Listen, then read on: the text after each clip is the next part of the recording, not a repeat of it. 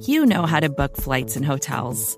All you're missing is a tool to help you plan that unbelievable travel experience. That's why you need Viator. Book guided tours, excursions, and more in one place. There are over 300,000 travel experiences to choose from, so you can find something for everyone. And Viator offers free cancellation and 24 7 customer support for worry free travel. Download the Viator app now and use code Viator10 for 10% off your first booking in the app. Find travel experiences for you. Do more with Viator.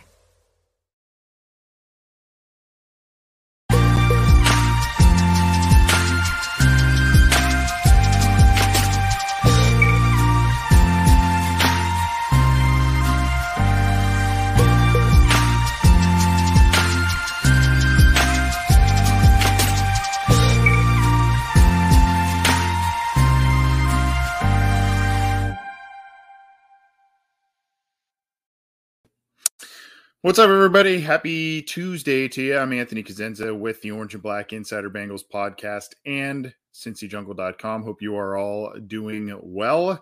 Coming at you with the happening headlines for week 13 as the Cincinnati Bengals get set to host the Los Angeles Chargers. Don't call them San Diego Chargers, the Los Angeles Chargers coming to Paul Brown Stadium after the gigantic, gigantic win over the Pittsburgh Steelers at home, 41 to 10. A lot to get to as it pertains to the Cincinnati Bengals uh, and the headlines that are coming from them in both the aftermath of that win as well as what's ahead against the Chargers, what they're looking at there. And of course, all kinds of different news. A big and wild week for the AFC North. So, all kinds of news within the division and, of course, across the NFL. Again, I'm Anthony Cosenza. And this show, the Orange and Black Insider, is part of the Cincy Jungle podcast channel, podcast network. You can get that channel and subscribe to it on your favorite audio streamer, whether that's iTunes, Stitcher, Spotify, Google Podcasts, iHeartRadio, any of the major ones. Go on there, find the Cincy Jungle podcast channel. And that's where you can get this show. You can get Orange is the New Black from Ace and Zim. You can get Chalk Talk and Coach Speak from Coach Matt Minnick get all that stuff, subscribe, leave a review. We appreciate that. And if you like the video format of what we do on this particular show, you can go right down here. There's a little, I always get the hands mixed up on which side here because the inverted screen and everything when you record. Right down here, there's a little OBI icon. You can click that to subscribe, click the bell to be notified when we go live, when new content is available, all of that. Okay shameless self promotion of at least this show aside, we've got a lot to get to. So we'll start uh, start rolling it. I'm seeing a lot of hellos to from a lot of folks. Whether you're joining us on the Cincy Jungle Facebook page, our Orange and Black Insider YouTube channel, on Twitter. Hello, hello, hello. Good to see all of you. Hope you all had a good Thanksgiving and enjoyed what we witnessed on Sunday as the Bengals took care of the Pittsburgh Steelers at home. All right, let's get this thing going if you don't mind. And we, mm-hmm. let's see, where do we want to start? Let's start with the snap count takeaways. And this is on cincyjungle.com. I will post this in the live chat for those of you if you want to see what's going on with this here on cincyjungle.com. Let's talk about what we saw in terms of snap counts from the Bengals uh, here. And um, this is uh look Germaine Pratt kind of was a little bit of a story here, you know, with the Akeem Davis Gaither injury, uh, you know, more pressure is being put on on Pratt to perform when he is out there. And uh he he responded well at least this last week here, but here you go. You see um Trey Hopkins in there, and you'll see kind of a little bit of difference, not only because of some injuries that the Bengals uh, suffered in this game. We'll talk about that in just a second, but also because the lopsided score forced them to, you know, not force them, but allowed them to be able to get some of these players out of the lineup, get some nice rest, etc. By the way, have one thing that nobody, at least I haven't really heard, that nobody seems to be talking about with the, you know, we're all happy about the nice status in terms of in, lack of injuries, knock on wood, and all of that with the Bengals. I think part of that has to do with the fact that the Bengals have been engaged in a lot of blowouts, mostly on the win side this year. and they are it's allowing them to be able to get some of these guys out of the lineup, keep them a little more fresh. Obviously, how they've built the roster in terms of rotation and all of that on the especially on the defensive line, that is a big reason why as well, but being able to get those guys out of the lineup when a game is well in hand and rest them for almost an entire quarter, sometimes more than that, that is playing a big role in the health of this team. At any rate, here we go. Trey Hopkins, 78% of the snaps. He did get uh, dinged up. It looked like kind of got rolled up on kind of a scary situation there. Uh, ended up staying in there, got up a little slowly, stayed in there, ended up uh, playing a little longer, but was was taken out of the lineup as the game got well in hand in the fourth quarter. Trey Hill stepping in there did get a penalty, did Hill. Um, but 22% of the snaps Hill got in there. Hilton playing 94%, and he played very well. Four tackles and the big pick six by Mike Hilton right before halftime. Awuzie, here's what I mean. Awuzie, your number one corner right now, only playing 63% of the snaps because of what the game uh, where the game went. Trey Flowers getting extensive time, 40% of the snaps. Darius Phillips getting time, struggled a bit at times, uh, had kind of a, a miscue on a kickoff return where he tried to bring that out, didn't, was really indecisive on what he was doing there, and then let up a few plays on defense. Um, so a little bit of a rough one for Darius Phillips, 37% of the snaps there. Eli Apple, same thing with the Awuzie, 63%. Um, you see here Hendrickson, only 40% of the snaps.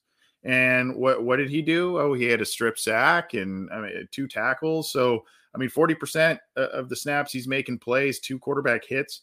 Cam Sample in there for 44%. He played more snaps than Trey Hendrickson did, did Cam Sample. So Sam Hubbard, 52%, just a tick more than both of those two. But again, you're resting these guys. Wyatt Ray getting in there for 45%. Khalid Kareem, a lot of him late, 29% of the snaps. DJ Reader, only 34% of the snaps. Ogunjobi, 48%. Tupou 50%. BJ Hill getting a lot of time and being an effective player. BJ Hill 61%. Um, just in the mix of a lot of different plays there. Really liked what we saw from him. Logan Wilson, your leading tackler of the day, 63%. Pratt in there, 47%. But see, look, look at these percentages, particularly on defense. You know, these are these are guys that are getting out of the out of the lineup quick, and then you had Mar- uh, Markus Bailey getting in there and having 39% as well. Joe Bachie, uh, 37% um, in in the snap counts there. So uh, you know they they got some time late. Jackson Carman got in there late. Quinton Spain 85%. Adeniji did get all 100% of the snaps, as did Jonah Williams. Reiff left the game early and was replaced by Prince. So Prince got a lot of snaps, 31 to be exact, but some of those were in the jumbo formations earlier. And then some of them were actually as the right tackle because Reiff left with an ankle injury. We'll talk more about that. Burrow got to sit late. He played 85% of the snaps. Brandon Allen came in, Mixon 72%. Perine getting work late. Evans getting some work late. So, I mean, you look at these, your starting safeties, 63% a pop in terms of amount of snaps, Bates and Bell. CJ Uzomah 66%. So just a nice dispersal of snaps just based on where the the game went and how the Bengals were able to remedy all of that uh, and and get get through the game and bring in guys at the end for about uh, you know almost a full quarter in some scenarios maybe even more in some scenarios there uh, so you gotta like you gotta like what you saw there especially with the result on the scoreboard there so um, you know that that's uh, gives you a little bit of an indication as to what we were kind of seeing and some of the things that um, you know, we we we kind of expected, I guess, a little bit based on how the game played out afterward. Hindsight being what it is. All right, so I talked about this a little bit. Here is the latest injury update via Zac Taylor early this week on a couple of important players. Um, you know, unfortunately, I, I kind of I should have started with this other one before this, but um, one such player had uh, a bit of bad luck in Thad Moss, a guy that a lot of Bengals fans were excited to see him get uh, activated. And actually, it sounded like Moss was going to be a bit, you know, a little bit active in the passing attack and, and what the Bengals were going to try and do on offense, maybe this week and or going forward. But now he has suffered a hamstring injury, could affect his status for the next couple of weeks. He has now been pl- placed back on the practice squad. Mitchell Wilcox is taking his place. And then you've got Reiff and uh, Trey Hopkins as well as I mentioned. Both those guys had a couple of injuries there. So again, um, he's he should be out at least a week. That being Moss, unfortunately, hurt his hamstring in pregame warmups. That is bad luck if I have ever um, ever seen it. And we'll we'll talk about something else with Thad Moss in just a second. But um, Reiff, as we mentioned, played in sixty percent of the snaps. Uh, so you can see here, this is from Marissa Contepelli as well. Uh, so Evans and Riley Reiff are dealing with ankle injuries. Hopkins' injury is minor, not considered to be serious. So, you know, when you look at this, you know, the ankle injuries, those can be tricky, a little bit scary with Riley Reiff there. Don't like that. But, um, you know, and Evans is kind of here and there being an effective weapon for the offense. So, you know, you don't really like that. sounds like Hopkins is going to be okay. And the good news is Hopkins has been playing better as the year has worn on. So, um, you know, you, you, are hopeful that he's coming back and and uh, being in there pretty quickly. And then Moss, uh, it's the most significant quote unquote from Zac Taylor of the group. Um, and if we're talking about maybe a week or two, as Ben Baby of ESPN relayed to us, that's uh, if that's the most ex- significant, then you know, I mean, against the Steelers, I guess you, you got to take that. And uh, thankfully, none of these seem to be of the season-ending type or anything like that. But we will see.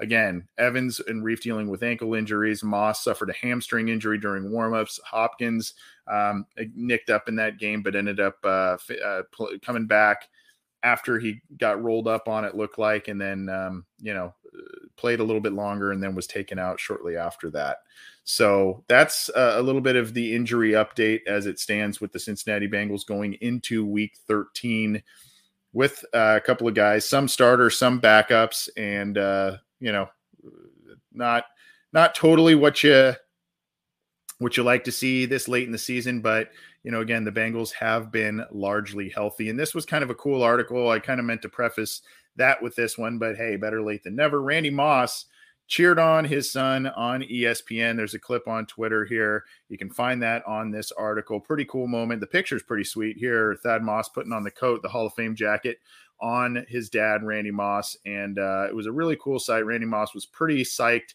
early in the morning to hear that his son and, and to know that his son was going to be active for the first time uh, on the Bengals roster. And then, unfortunately, just a little while after that, he injured that hamstring in pregame warmup. So, um, kind of a bummer there, but I mean, really cool thing. Randy Moss was pretty psyched on uh, on this. Uh, you know, here's let's see if we can maybe play a little bit for you here. This is from NFL on ESPN, but uh, they said proud dad moment, and Number he's yeah he's the they're all cheering for him there. A little background noise for him, so. Uh, he's he's pretty pretty psyched up about it. Um, unfortunately, again, it just didn't didn't work out the way that everybody wanted it to because of the injury. But um, you know, congrats to the Moss family there. Pretty cool stuff, and I'm sure that Thad Moss is going to get his shot later as he heals up and everything. So, um, not not great. Uh, again, not not great news in terms of how the day worked out for everybody. But uh, you know, Randy Moss, obviously, proud dad moment there. Pretty cool stuff from him. Let's see, where do we want to go next? Uh, I know where we want to go next. We talked about Riley Reiff being relieved by Isaiah Prince in this game. And if you go to, uh, I think it's this one right here. Yep. This is from PFF Sin Bengals at PFF underscore Bengals on Twitter. The highest graded Bengals in week 12, a minimum of 25 snaps. Mike Hilton, your number one player, with a 92.4 overall grade. Joe Burrow with a 91.9 overall grade. Trey Hendrickson, a 90 grade. Tee Higgins, great game from him, getting six catches and over 100 yards and the big touchdown catch in this one. Uh, 89.6, he is your fourth best, fourth highest graded Bengal uh, from PFF metrics. And then Isaiah Prince your o- offensive tackle. Now, granted, the snaps were smaller, the sample size was smaller, but hey, 76.6 Isaiah Prince coming in. So my point is, is while we have to monitor the Reiff situation, we don't know from a bulk snap count standpoint with Prince if this is something that you know we can hang our hat on for a week, two weeks, something like that. If the Bengals need to get by with him on the offensive line, but that's encouraging right there. The 76.6 grade from Isaiah Prince, your fifth highest ranked Bengal uh, by PFF standpoints. So I, I, wanted to share that one with you all as well. And then just an update on how the team itself is doing through 11 games and 12 weeks in the season from Pro Football Focus, because I know we got some uh, data geeks, somewhat like myself, data geeks out there who like this this uh, these numbers out here. Highest graded Bengals through 11 games and a minimum of 275 snaps. Joe Burrow, your number one guy. When your quarterback's your number one guy from PFF standpoint, you gotta you gotta feel like your team's in pretty good shape at that point. Joe Burrow, your quarterback, 86.2. DJ Reader still up there. He's been hovering your, you know, number one, number two, uh, up there all year. 83.4 grade from DJ Reader. Joe Mixon, your star running back, who you paid a lot of money to, 83.0. Tee Higgins, number four, uh, jumping up there at it with a 77 grade. Ja'Marr Chase falling off a bit because of the last three, four games, but still a 76.7 grade. He is your number five, uh, number five player there. Again, I've I say this every time we go over this, but this is near ideal in terms of how the Bengals have constructed their roster, who they want to be identity wise, and where their money has gone, where their draft picks have gone to have these players be in your top five. I mean, sure, you'd like to see Trey Hendrickson in there, maybe Sam Hubbard because you just put you just gave him a deal, but those guys are still playing well regardless. And then when you have your number one overall pick and franchise quarterback as your number one player on your team in terms of PFF grade, your big nose tackle you paid huge money to, not this offseason, but last offseason as your number two player. Same offseason, you pay, you paid big money to Joe Mixon for an extension that wasn't necessarily super well received among a lot of fans, but he's making he's playing very very well for this team this year. Best football I think we can say we've seen from Mixon, and that's saying something because he's always been a good player. Tee Higgins, basically a number one pick, your your top pick of the second round in the Joe Burrow 2020 class, and then Ja'Marr Chase, your number five overall pick this year. I mean, that's kind of how you want it drawn up. Pretty much how you want it drawn up for uh, uh, PFF scores. I mean, there, there's a couple changes you can make there, but not bad, not bad. Let's keep going here. There was a moment in, well, there was more than one moment in this game wherein the Steelers were the Steelers.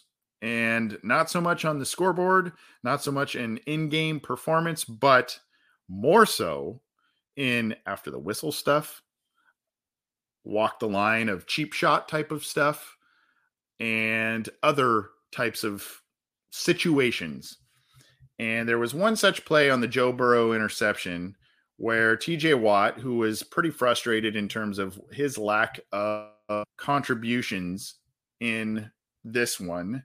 Uh, and by the way, if you remember, everybody said how much of an impact that Alex Highsmith and TJ Watt were going to have in their return this week.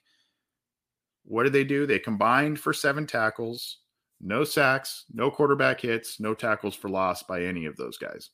So, regardless, TJ Watt, there was a, a, situation where he was getting pretty rough with Joe Burrow after the interception during the return, and he kind of wrestled Burrow to the ground. Quinton Spain came up and you know gave him the business afterward. Uh, let's see if we can play this one here. I'm sure you've seen this by now. This is a uh, little bit of a relay. Go, you know, let's go to see, Cincinnati look, here. We have 37 This is from Red Zone here. I'll turn that down. But essentially, you see the play just getting real rough with Burrow there, real rough there. And, um, you know, uh, not well received in terms of how the Bengals perceived it. However, Joe Burrow didn't seem to mind it that much, or at least didn't verbalize it. He minded didn't mind it so much. So he said basically he was just blocking me. I told him nice block. That is from Jeremy Rauch of Fox 19. Uh, I don't know that I, I think Burrow may be swallowing a couple of those words and feelings that he truly has on the play, but it is what it is. Um, and Burrow kind of took the high road on that. It reminds me, do you remember the play? Oh my gosh, I think it was against the Seahawks. Uh, and there was a defensive lineman, and Andy Dalton threw a, an interception, and he got hit really late, and it was pretty much up uh, by by Bennett the um, one of the uh, one of the Bennett brothers there who was playing for the Seahawks, I believe, at the time. And that, you know, he got a flag and, you know, it, it kind of caused a big uproar there. There was not, this wasn't as physical or as egregious as that, but this, eh, for a lot of different quarterbacks, that would have been flagged. Uh, and it was not for the, for the Steelers. And it's the second straight week that their star defensive lineman two different guys, went after a quarterback with an after the whistle type of hit or a beyond the norm type of play. No fines, no suspensions, and no flags, uh, especially in this instance here. So, um, regardless, it didn't really matter. Burrow remained healthy, and the Bengals beat the Steelers badly on the scoreboard. So, Burrow didn't have too much else to say about it except for night. I just told him nice block, and that is about that. Speaking of Burrow and aspirations of this club beating the Steelers, what does that mean, etc., etc.? Well, Burrow has higher expectations than that for this team.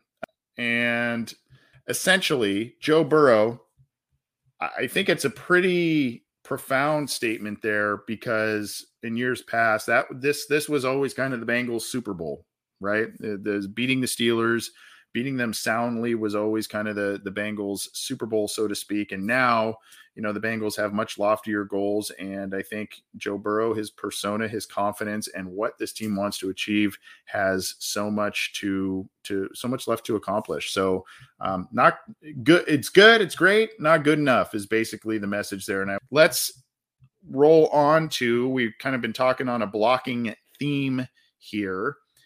Zac Taylor really likes what he's seeing in terms of the commitment from the Bengals wide receivers in the running game, uh, the blocking game there, helping out in in the run. There was a big run, um, and Brian Baldinger of NFL Network and other outlets had a, a nice breakdown of it. But essentially, you know, is the is the big cutback, the big 32 yarder where Mixon bounced it left and then, you know, saw that there was nothing there and took it back around the right side uh, late in the game. And you saw Ja'Marr Chase, you saw Joe Burrow following him too, but you saw Ja'Marr Chase, uh, you know, scurrying up the field, got a nice block to continue. Is on Minkah Fitzpatrick to continue on uh, and let the play continue to develop.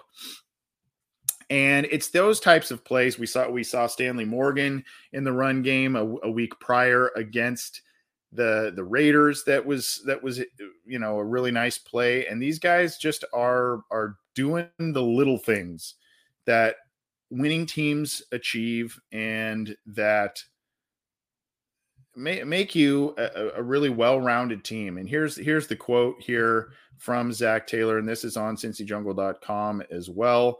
Um, we want quote we want to have the best blocking receivers in the NFL taylor said. That's the standard we're trying to set right now and that's what they're out to get and they're doing a pretty dang good job making a statement on that for the rest of the league to notice. Um, and then you know it said in the article here Ty- taylor cited numerous blocks from his wide receivers in this game. Um, but you know the, the guys that don't necessarily make the catches mike thomas stanley morgan etc are helping out in the run game. And then you've got Ja'Marr Chase helping out in the run game. And oh, by the way, a lot of times you're using jumbo formations and, with Isaiah Prince. And so you are just really trying to impose your will as as a an offense and as a run run unit there. They are really trying to impose their will and doing doing a pretty good job of it, especially coming out of the bye, especially. I think Joe Mixon has about 300 yards rushing in the last two games. So um, kudos to them. They made a couple of tweaks in the bye week, and it's working. It's working. It's got them two wins. It may not be as fun or as pretty as the bombs away, the deep bombs galore to Ja'Marr Chase, etc. But it's effective. It's effective, and it, it's getting them in the win column. And Joe Mixon is a, a guy that you can, you want to rely on in the AFC North and through the playoffs for for timely runs, physical runs, and and helping out in the pass game too. So really, it's just clicking right now. It's clicking. I said it in the post game show.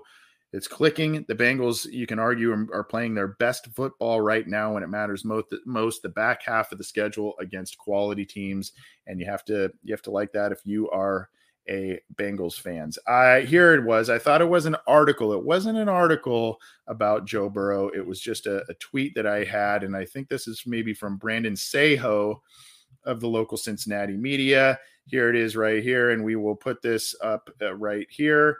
Brandon Seho, the question from the Cincinnati media was asked, What does beating the Steelers twice this season mean to, to Joe Burrow? Quote, We're 2 0 against them. We've got higher aspirations than beating the Steelers right now. So, good. It's great, swell, wonderful, great, wonderful, grand, but not what the ultimate goal is. And uh, that confidence that that permeates through the entire club for sure. So, apologies. I thought it was a, a full story. I had just a tweet queued up. At any rate, there you go. That was the quote. Let's continue on with just a couple more Bengals uh, tidbits.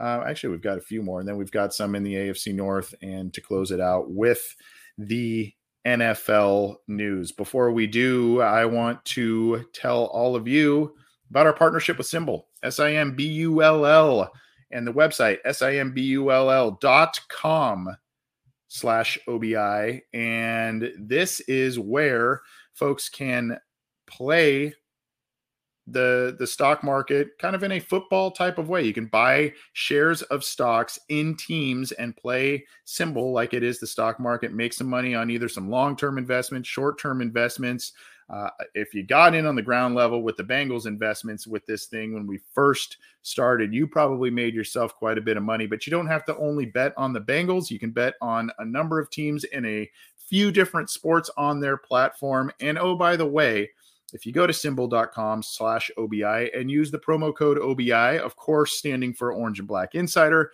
they have a promo for you wherein they will protect up to $500 of your money in your account if should you lose it if you use the promo code OBI and within a 90 day window. That's how confident they are that you will make money, that you will be satisfied with their platform.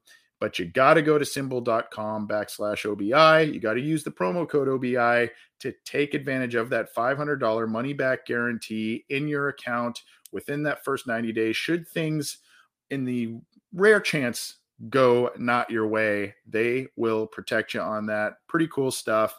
A fun platform and a way for you to make money, potentially even on teams that you're passionate about. So go to simbull.com uh, slash OBI, use that promo code OBI, and take advantage. We have been partnering with them for the better part of the entire calendar year, really since right before the draft all the way up till now.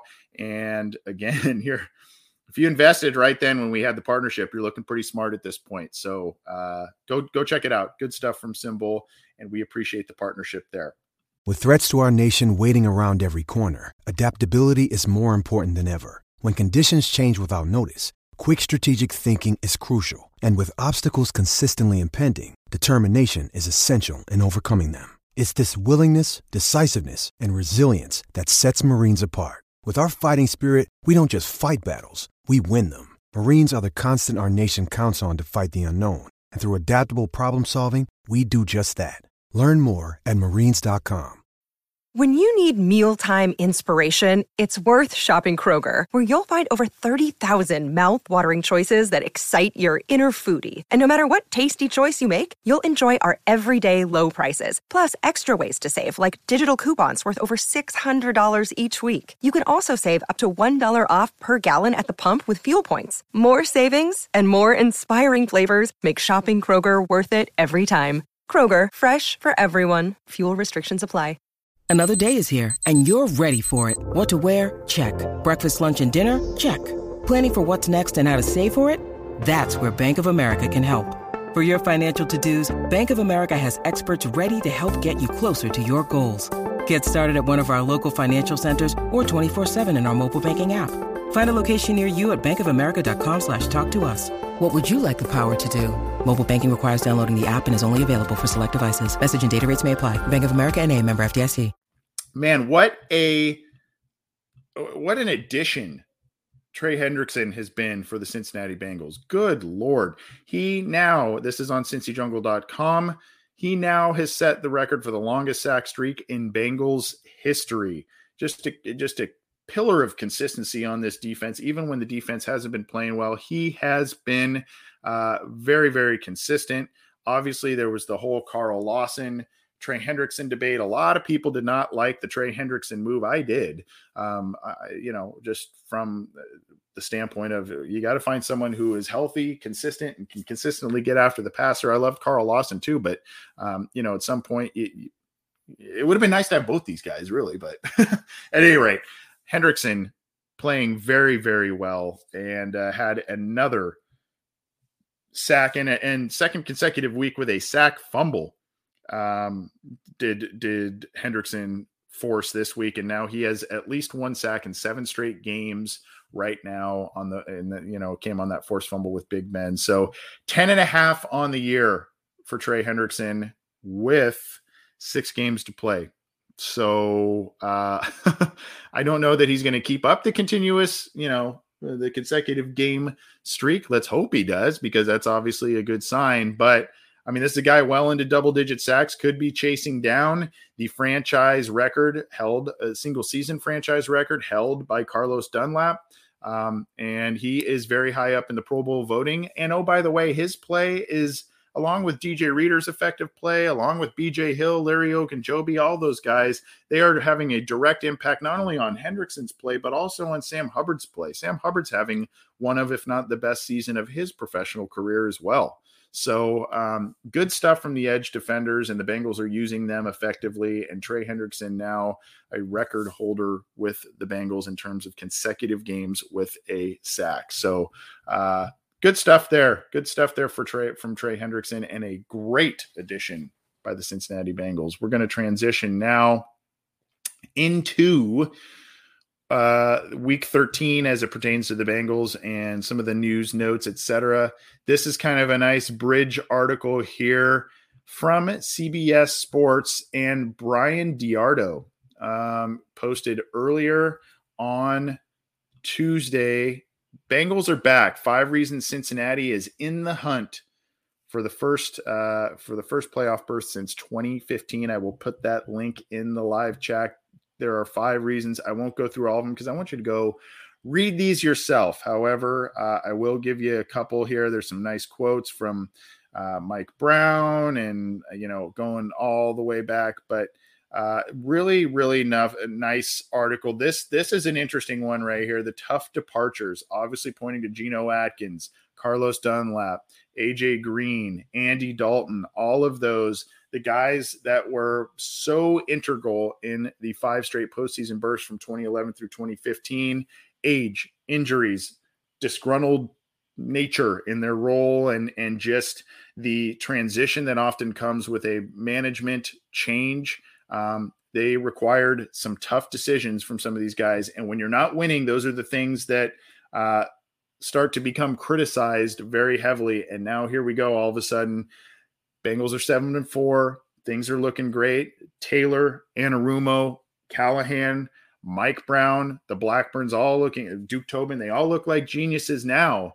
But uh, you know, last last year it was pretty easy to criticize what what the Bengals were doing in this regard. Key acquisitions, another I mentioned all these guys so far on this on this episode alone here. Reader, Ogunjobi, Hendrickson, Eli Apple, Awuzie, Vonn Bell, um, all these guys. So go check out this article. I want it's it's a long one, but a really good one on CBS Sports, and I think that you will enjoy it. So that link again is in the live chats. If you're not watching this live, you can go back into the Cincy Jungle Facebook page or the YouTube channel comments at the live chat comments, and you can find the article there. Good stuff from CBS Sports.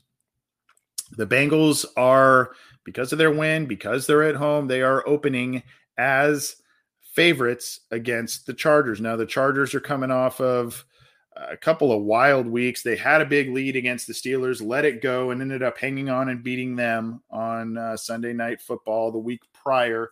This week, they had a late game against the Denver Broncos in Denver, lost that one by quite a bit, by by two possessions, and so now the the Bengals are a three point favorite, essentially making this a coin toss in terms of if this game was on a neutral field type of thing. Um, this would be a coin flip, maybe pick 'em type of scenario. But because it's in Cincinnati, usually that two to three point favorite range is because of the home field advantage. And so that is where the Bengals currently sit here with a three point uh, advantage right now. This could change based on injuries with the Bengals that we talked about earlier. If those linger on and affect this game, this could change the line. So um, go go with that news as you will. But uh, again, exciting game and one that I think a lot of people thought would have or should have been flexed into the late Sunday night slate because of the whole Joe Burrow versus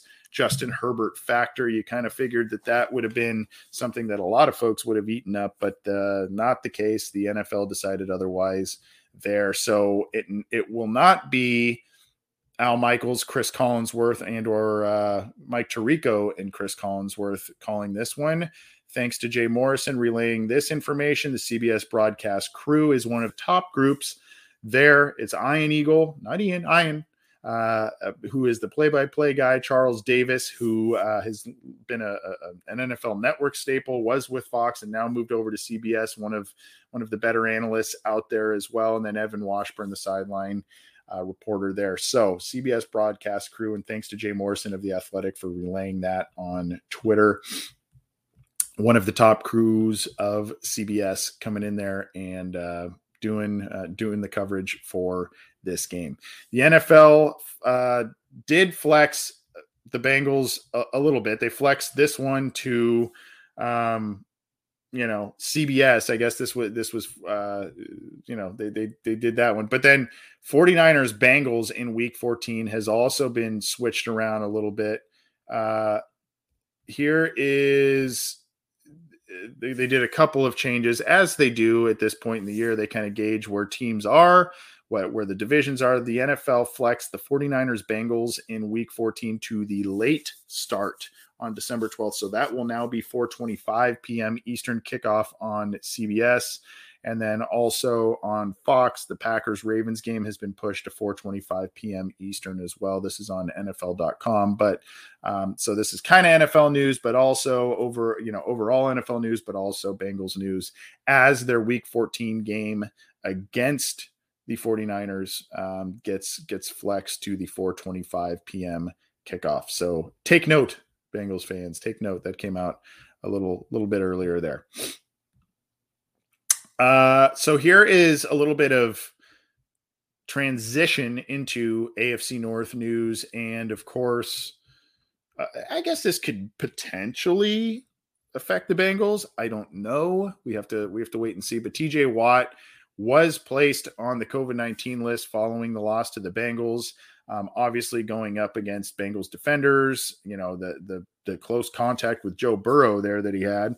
Um, you know, we're going to need to monitor how this works with with the team. But um, the the Steelers placed TJ Watt on the COVID nineteen list there, and he did not have too much of an impact other than that scuffle there at the end with Joe Burrow after the interception. Not much of an impact from Watt there in this game. So uh, at any rate, he is on the COVID nineteen list, affecting the Steelers, obviously, but you also need to um, we, we probably need to keep an eye on things with the Bengals there as there was some close contact with TJ Watt on Sunday. So hopefully that does not trickle down and affect Bengals players there, but something to keep note of for sure. The wheels appear to be coming off for, for the Pittsburgh Steelers here.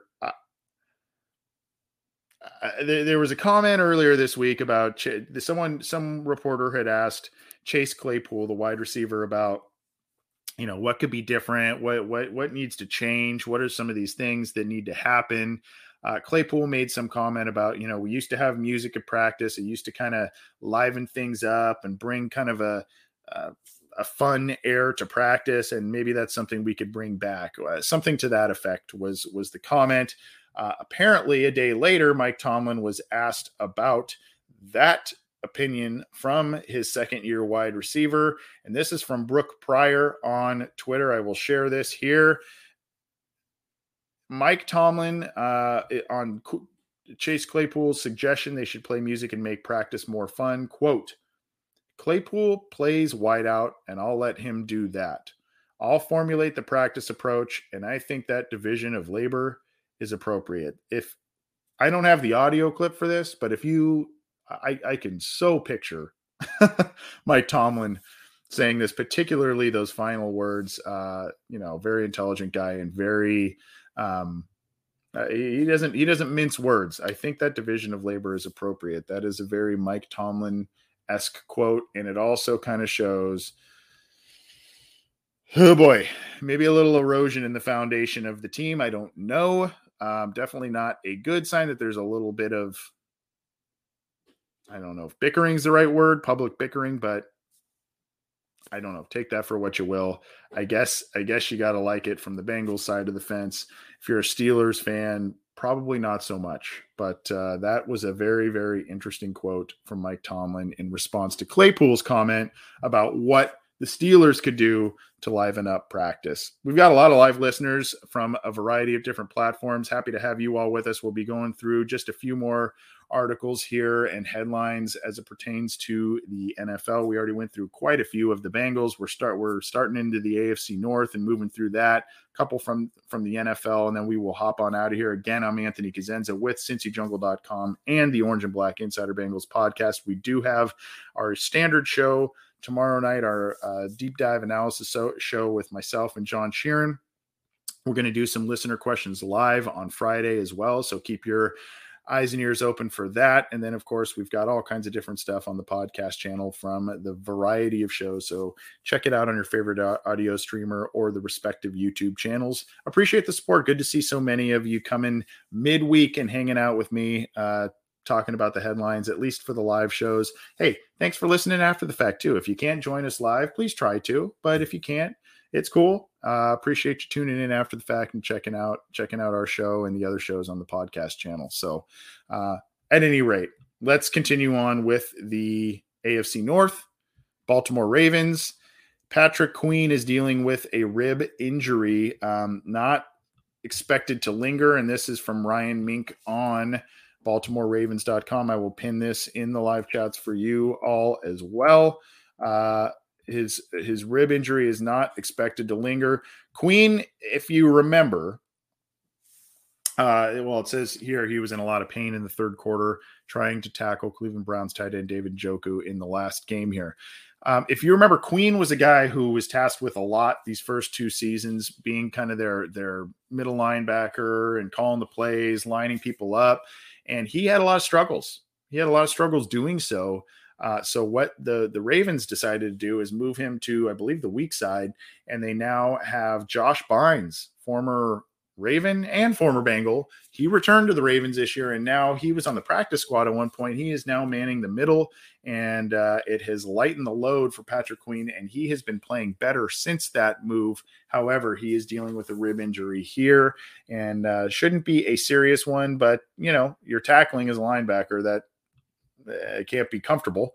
So um, we'll see. Uh, we'll see how that ends up ends up going here. I already said the other piece of news here that I had for the Ravens was that Packers Ravens game in week 15 moving from 1 Eastern to 425 Eastern. So that was the other piece of news with the Baltimore Ravens, at least pretty pertinent here early in the week. Let's go to the Cleveland Browns. Man, they just uh they, they can't figure it out from one week to the next. It would seem um, they can be they can be impressive and they can be very unimpressive.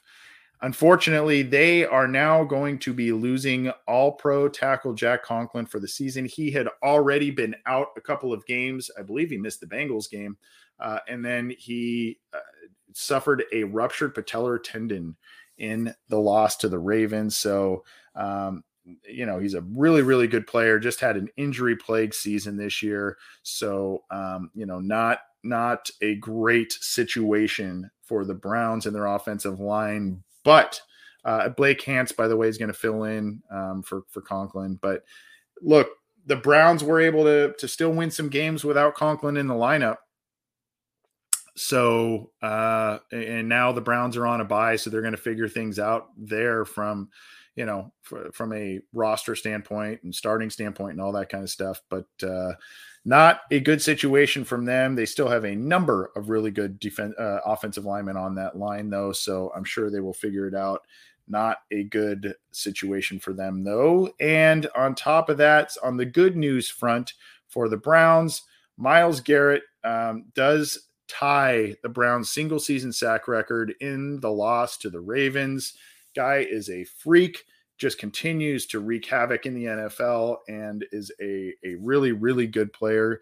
And this is from Anthony Poisal on clevelandbrowns.com. I will pin that in there. Uh, just a guy that plays really hard uh, and, and, you know, he, he tied the record there is 14 sacks, as you see there from Reggie Camp. So, um, good for him. Good player. And, uh, you know, the, the Browns value him for sure. He is a very, very good player, ties the franchise record with a number of games to go. So we'll see. We'll see what happens in terms of where that number ends up for Myles Garrett. Now, the Bengals are taking on the Chargers. They are hosting the Chargers this week. And as I mentioned, the Chargers are having trouble with consistency. They played, they, they had the big lead against Pittsburgh, let them come back ended up winning that game. They go to Denver the following week and do not play well. Herbert turned the ball over a couple times, and now they are trying to figure things out. I mean, they they were playing very well to start the season. Then they kind of hit a buzz saw in Baltimore. The week after, the Bengals throttle Baltimore in Baltimore. So it's just it's kind of the story of the AFC, uh, story of the AFC North. Just teams kind of playing well one week, not so well the other week, or for a couple of weeks they play well, and then they have a major speed bump. So this is on Chargers.com from Corey Kennedy, and this is basically there are uh, three takeaways here from a, a couple of days ago. Um, they need to play consistent football. Consistency is key, is one of them. Um, and then Austin Ekeler with a quote If you're not consistent, I talk about it all day, every interview. If you're not consistent with your play, you're going to get beat. I feel like that's pretty much what happened with us today. They outplayed us today, meaning the, the Broncos. They played more consistent and stopped us and made more plays on offense than we did. End quote. So, uh, you know, that's one. The, what's the mindset moving forward? Um, quote from Justin Herbert. I think it's the NFL, and I think we're playing against a really good defense. The Denver Broncos are really well coached, and they've got some really good guys on that side of the ball. It wasn't good enough by us today, and we need to readdress. After we watch the film tomorrow, you know you need to be better and you need to learn from it. So I will leave this link in here, but the Chargers are trying to figure out a formula for consistency. Obviously, they've got a lot of talented players Justin Herbert, Austin Ekeler. Um, uh, you know, uh, just a lot of a lot of good players. Their wideouts are, are really talented, and um, you know, they they just aren't really consistent from one week to the next. And the Bengals gotta hope that they get them on another down week. But uh, this should be this should be a fun game to watch by by most standards. And unfortunately, this game brings about some memories for Bengals fans in terms of what happened in week one last year when Burrow, in his first career start, drove the Bengals down for you know that that drive at the end of the game, bad offensive pass interference penalty against AJ Green, and then Randy Bullock misses the kick uh, and hurts his calves, I guess, uh, in that one to have the Bengals get a really really bad loss at home to start their season so the Bengals want to exact some revenge, I am sure, on this one. So uh, at any rate, um, that is kind of what's going on with the Chargers this week as they are getting set to travel to Cincinnati. Some interesting stuff going on just around the rest of the league here. I thought this was a crazy tweet. This is from NFL on CBS, just based on trades and how bad these teams are at this point in time. The the teams in the Northeast here. Look at look at picks four through nine slated in the current 22 NFL draft order. Pick four, the Jets from the trade with Jamal Adams. Pick five, the Jets, their own pick. Pick six, the Giants, their own pick. Pick seven, the Giants from a trade with the Bears.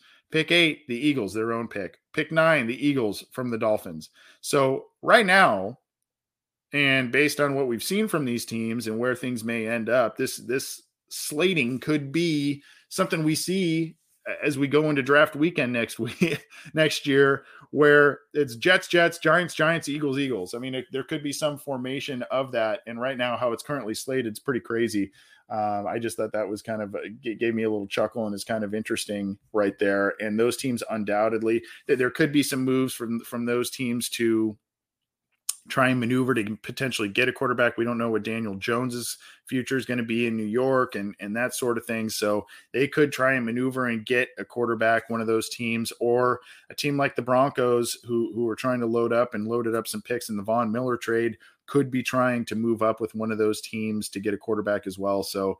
Um, uh, you know it's just kind of kind of funny how it worked out here this is more some more from cbs sports the thank the Lord we're not talking about this with the Bengals and Zac Taylor. The NFL coach hot seat, seat rankings.